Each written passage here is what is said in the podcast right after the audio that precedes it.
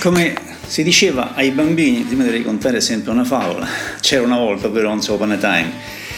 E io sono Max Stefani, ma ricordate il film di Sergio Leone che diceva c'era una volta in America? Vi dovrei raccontare il mio primo incontro con Leone ai tempi di c'era appunto di c'era una volta in America. Io andai a Cinecittà con mio padre, lui stava mixando il film, poi, ah ma il mucchio selvaggio, ah, che bella rivista, il fatto che mischiate rock e tutto quanto, poi alla fine eh, lui mi dice, ah, ma non è che mi dai un'intervista, caro Sergio? E lui mi dice, ah ma volentieri perché è fighissimo. Allora ci date appuntamento a casa sua all'Euro verso eh, le 8 del mattino, ma ve la racconto la prossima volta come andò a finire.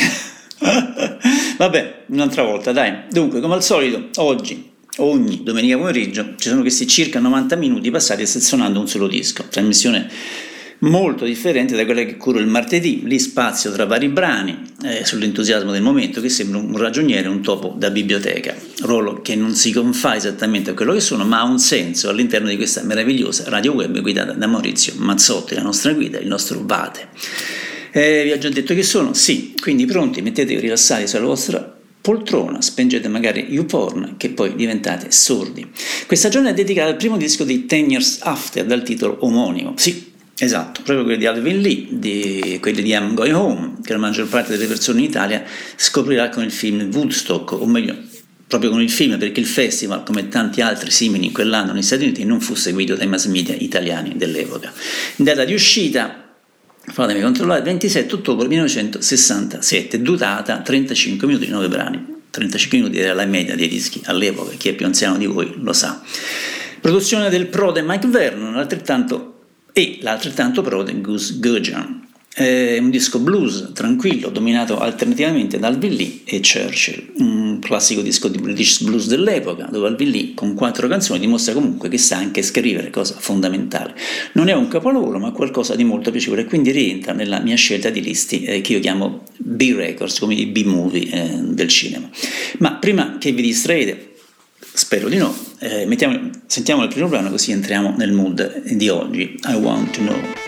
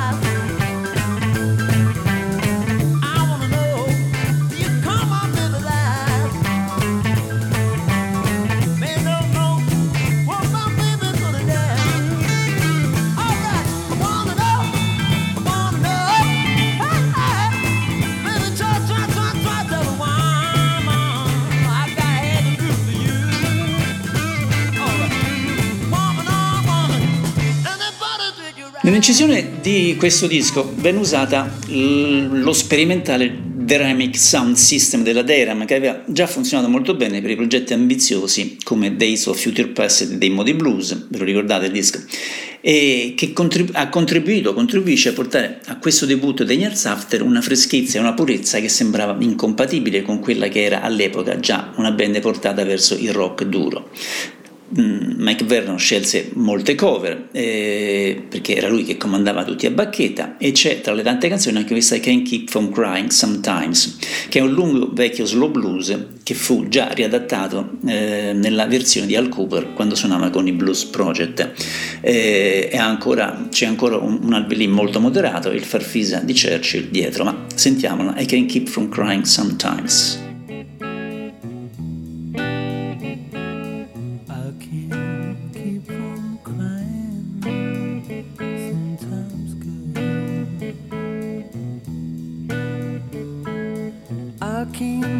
keep from crying.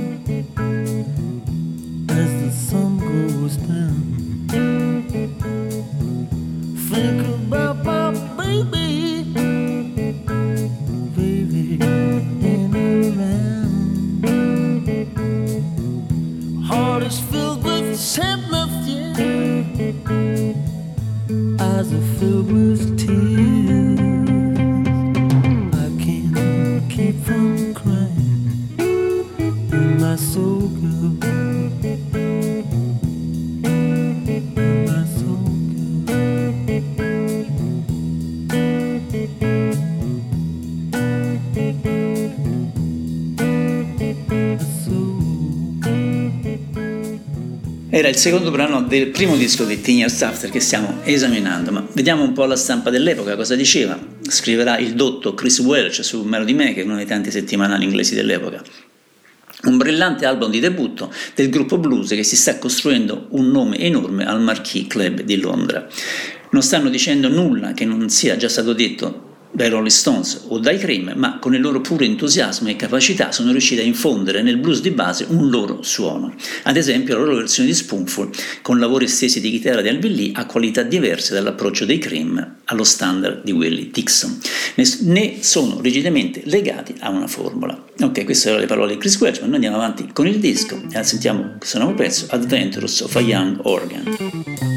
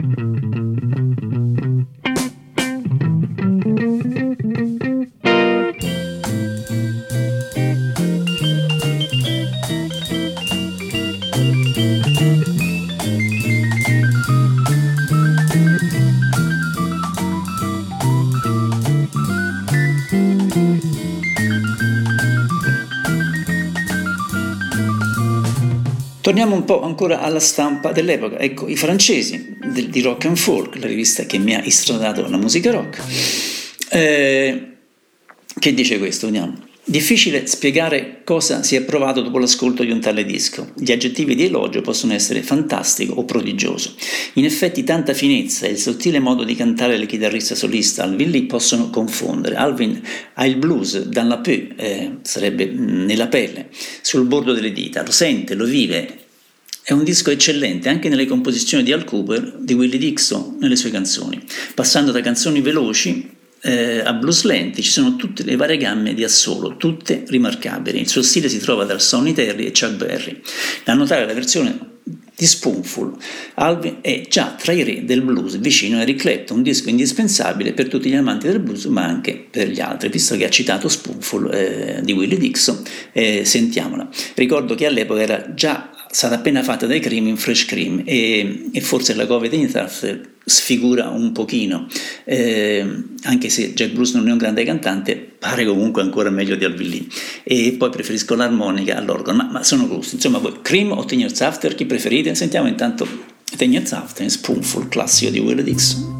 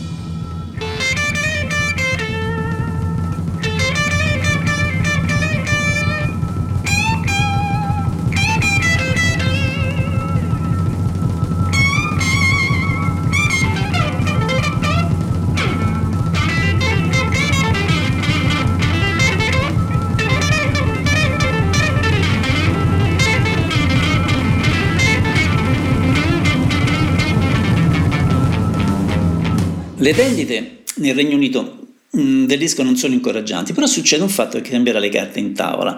La loro esistenza eh, raggiunge le orecchie del promoter americano Bill Graham, che, impressionato dalla musicalità della band e da come suonano il blues, li invita subito a girare in America. Quindi partono subito dopo il disco, suonano allo Shrine Auditorium di Los Angeles con il Jeff Beck Group e i Moody Blues, poi suoneranno al Central Park con Jefferson Airplane e Buddy Guy e poi al Fillmore di New York City con i Procolarum e Country Fish. Eh, ma poi vi spiegherò più tardi che cosa comportò questa cosa. Veniamo all'ultimo brano della prima facciata, eh, firmato stranamente da Lee Gurjam, si chiama Losing the Dogs, probabilmente un riempitivo.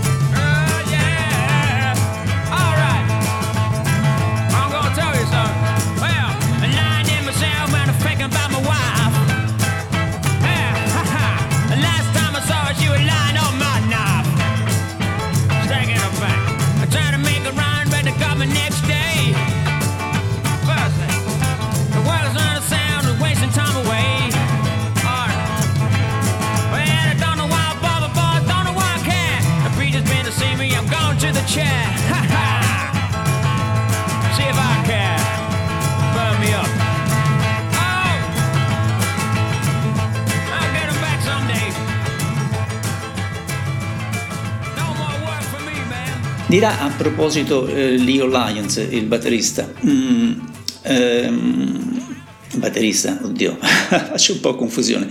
Dopo l'uscita del primo album abbiamo ricevuto la lettera di Bill Graham che diceva che sarebbe stato felice di prenotarci se ci fosse piaciuto attraversare l'Atlantico. Quindi abbiamo organizzato subito il tour americano e non avevamo più tempo di fare un secondo album in studio. Quindi poi avremmo fatto l'album dal vivo, anche volentieri. Suonare in America ci ha fatto crescere sia musicalmente che di testa, abbiamo subito capito che in America il pubblico era distratto dalla droga e quindi tiravamo i pezzi anche a 20 minuti improvvisando. Questo piaceva a tutti e tutto sommato anche a noi, abituati come eravamo ai piccoli squalli di club inglesi dove tutti ti facevano le pulci. Ma iniziamo la seconda facciata, ho girato il vinile, sto ascoltando il vinile, si chiama Feel It For Me, scritta da Alvin Lee.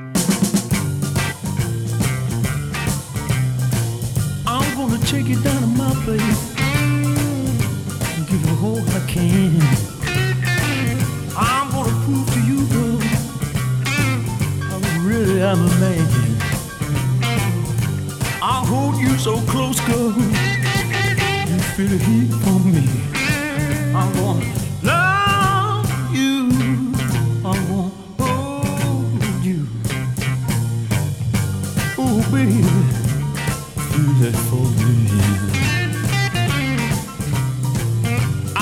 you to feel, baby, what it's like to be loved.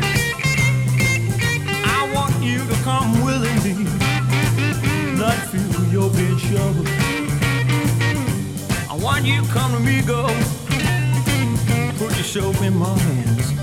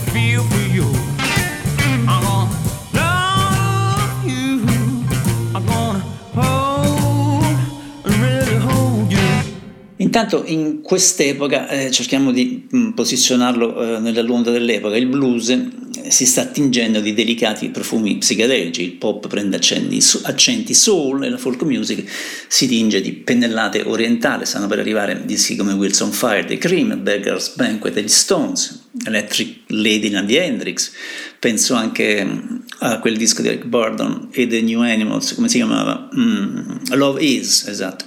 Le tecniche si sono anche evolute, gli studi di registrazione sono sempre più sofisticati, appare la stereofonia negli apparecchi domestici e lo show business ha cambiato gioco, le utopie non sono ancora morte, ma tutto sembra ancora possibile. Andiamo avanti, ancora un pezzo di Alvin Lee Love Until I Die.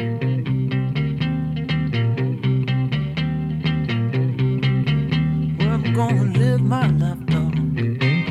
Live and love it till I die.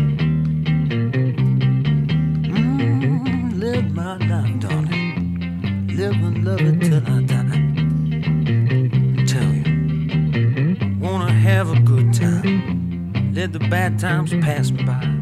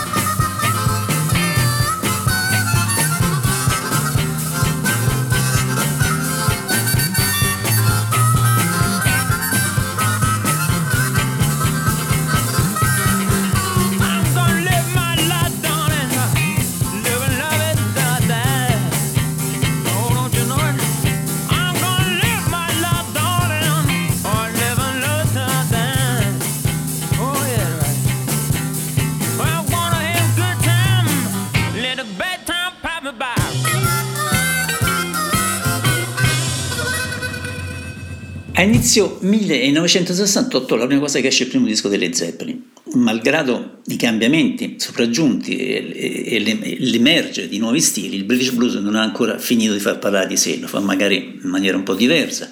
Sicuramente i Fleetwood Mac lo cambieranno molto, molti, e anche molti musicisti americani, pur essendo in ritardo, non hanno ancora finito o iniziato di dire la loro diventeranno una sorta di guardiani del Tempio.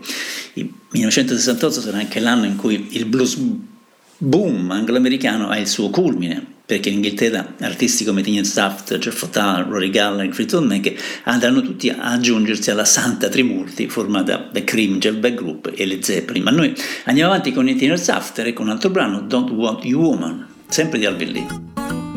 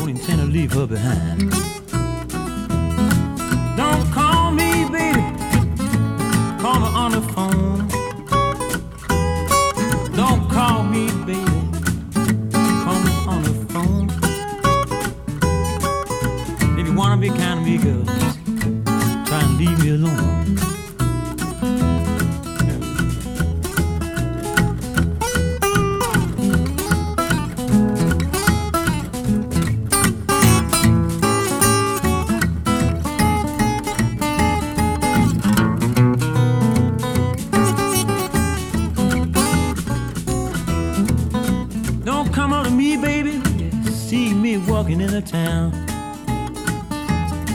Don't come up to me, baby, when you see me walking in the town. Don't wanna be unkind, girl, but you kind of woman I want around.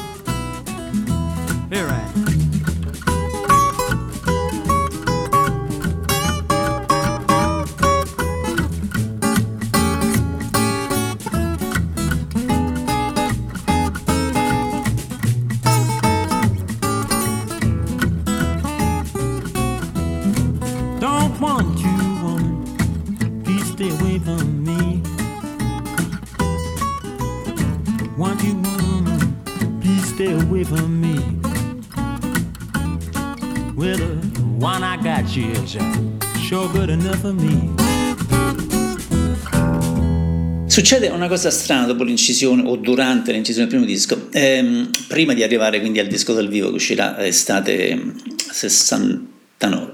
I Tender After provano ad avere un singolo di successo eh, che si chiama Portable People e genera subito accuse di commerciabilità sulla band. Rick Lee il batterista questa volta, dirà questo. Ci crediamo tutti, non è proprio il nostro stile musicale, anche se è ancora parte di noi, se capisci cosa intende, solo che preferiamo fare ciò che ci piace e non ciò che è necessariamente materiale commerciale.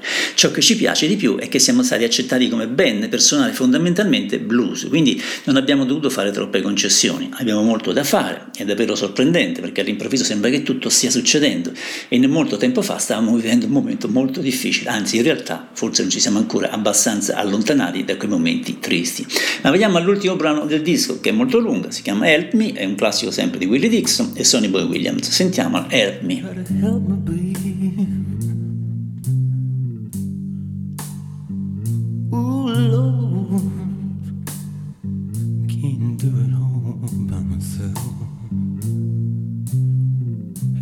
help me don't know can't do it all by myself. You don't me gotta find myself somebody else. Ooh, yeah. may have to wash. May have to sew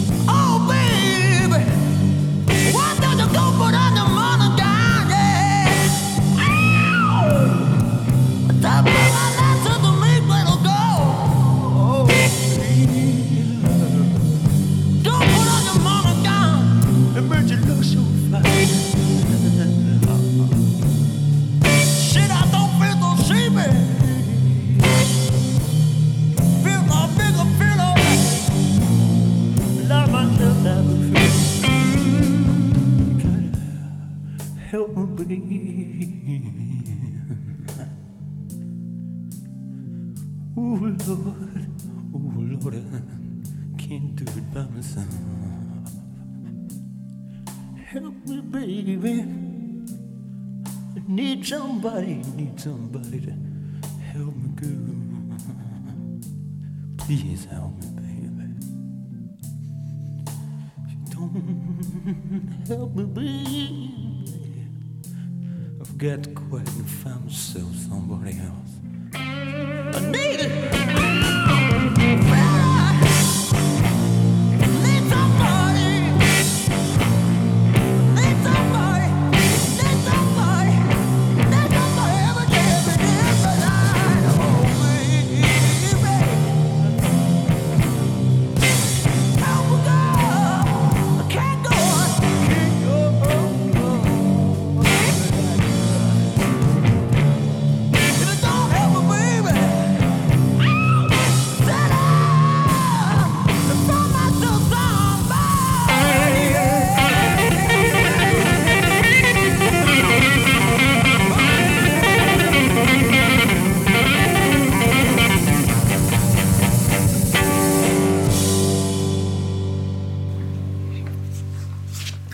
Questi 10 minuti di blues continuiamo a parlare però di Tenier Saft, anche se abbiamo finito con il disco di oggi. Ricordo che nel 2002 esce la Deluxe Edition che contiene 7 brani in più.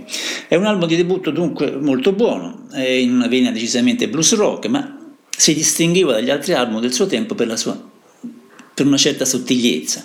La band ha evitato la psichedelia e altre indulgenze di cui molti dei loro coetanei sono caduti preda e hanno fatto un solido sforzo segnato da genuino talento e amore per la musica, guidati da Mike Vernon. Anche durante le gemme 10 minuti che abbiamo appena sentito Help Me, eh, Lee e compagnia non hanno mai perso davvero il controllo. Tenor Saft è una band piena di sentimento e il disco, come qualsiasi album degno di rock and roll, arriva fino in fondo.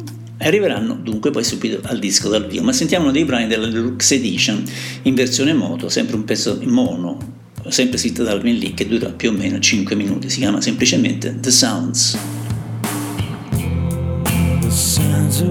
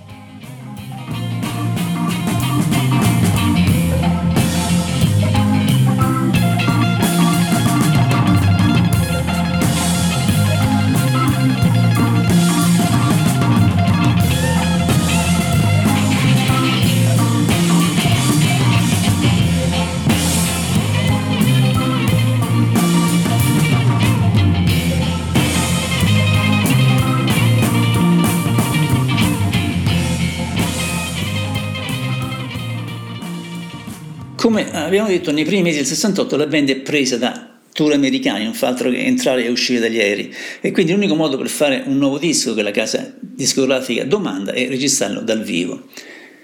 Questo succederà il 14 maggio quando Mike Vernon registra il live di Ten Years After eh, per fare un disco che sarà Undead. La band in questi mesi è cresciuta assai con i tour inglesi in Scandinava, eh, il 20 fine aprile mi pare siano in tour con il Jeff Beck Group e Jeff Rotal e ha empleato molto il suo repertorio. Ma andiamo avanti con gli inediti, ecco Spider in My Web che però vi faccio sentire in versione un po' strana live in una registrazione del 1969 alla TV tedesca Beat Club.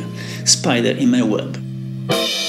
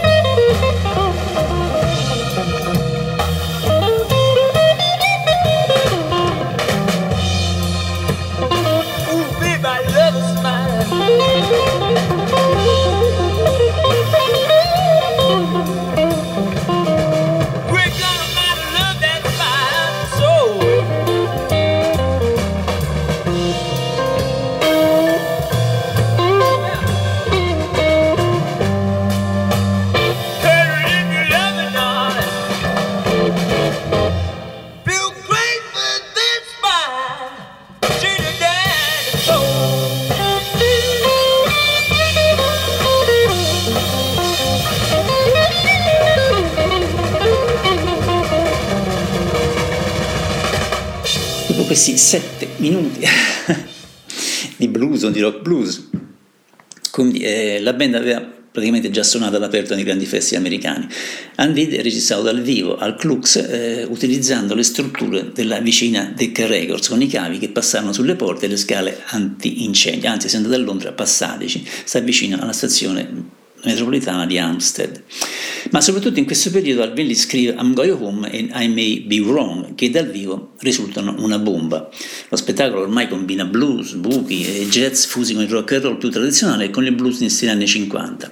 Ma ascoltiamo l'ultimo inedito, eh, si chiama Wood Chopper Ball eh, che è vagamente basato su un brano di Woody Herman, anche se tutto ciò che hanno in comune è il formato swing e 12 battute. Nella versione live di Sun Did la velocità, la precisione e la vitalità saranno semplicemente sbalorditive. Sorprendentemente prende ancora più velocità dopo un paio di minuti. Alvin lancia l'assolo di chitarra del Rock Around the Clock di Billy Ali poco prima dell'assolo di 36 battute. Sono 7 minuti e mezzo di glorioso swing a The Wood Chopper Ball.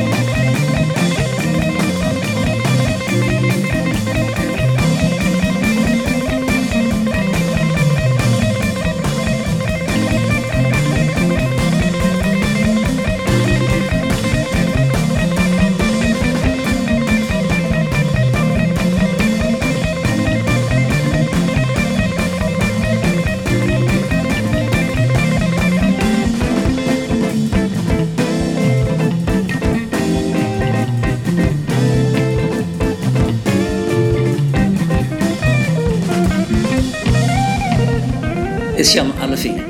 Ehm, dunque, manca solo, guardo i tempi, sì, manca solo un pezzo finale che traggo sempre dall'album del vivo Undid, mm, che vale la pena di ricordare, nella Race del 2002 o del 2006 contiene nove pezzi in più. Undid uscirà il 10 agosto 68, sempre per la Deram, che a quel punto nutre buone speranze per la band, anche non può ancora sapere che sarà Woodstock nel 69 a cambiare la vita a tutti quanti, come succederà ad altri partecipanti al festival, per esempio Joe Cocker. L'LP Undead era destinata esclusivamente al mercato americano per accompagnare il tour, ma venne poi pubblicato nel Regno Unito dopo violente proteste dei fan inglesi. E da Undead vi faccio sentire ovviamente I'm Going Home. Eh, sì, è la prima volta che abbiamo sentito questo brano che renderà la band famosa nel mondo. Eh, dopo una presentazione sorprendentemente educata, Alvin prende il via con alcune battute di chitarra, quindi la band lo raggiunge mentre Mr. Lee corre attraverso la musica con i suoi licks super veloci. Le dinamiche sentirete sono controllate molto bene e si abbassano mentre Alvin lancia un po' di Baby Please Don't Go e a Lot of Shane Go On prima di rallentare e dargli un paio di cori finali, applausi estatici e dannatamente meritati. Una necessaria a questo punto nota su Alvin Lee Ehm, Alvin ha nominato nelle varie interviste che i suoi mesi sono stati Big Bill Bronzy, Scotty Moore e Chet Atkins. Qualche tempo dopo la sua triste scomparsa nel 2013, il batterista Rick Lee, che beh, non erano fratelli, ha raccontato così.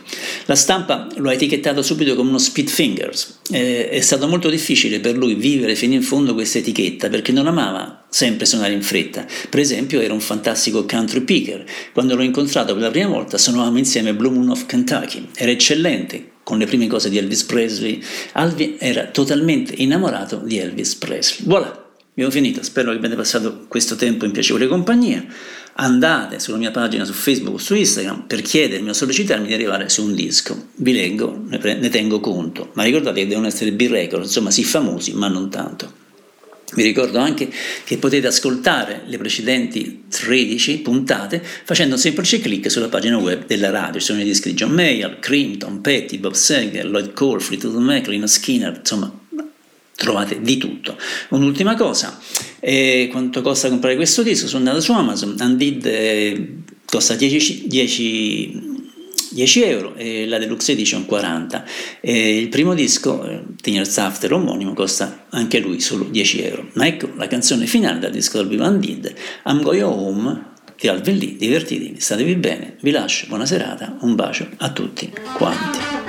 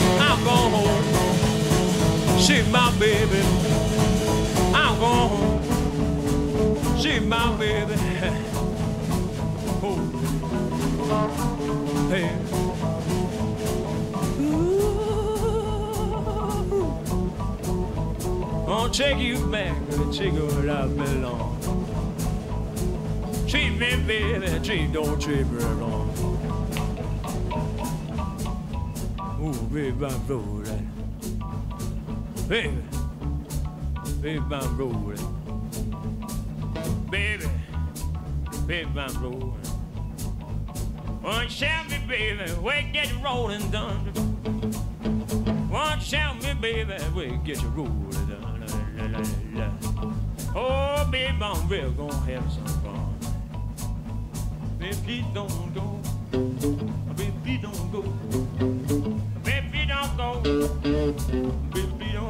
Please don't go, Blir långårdskål, Need you.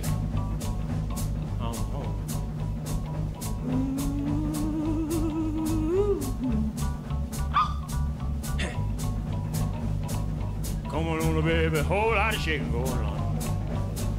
I'm going home. See my baby. Yeah. Home, home, home. Where to see my girl, been so long. Hmm.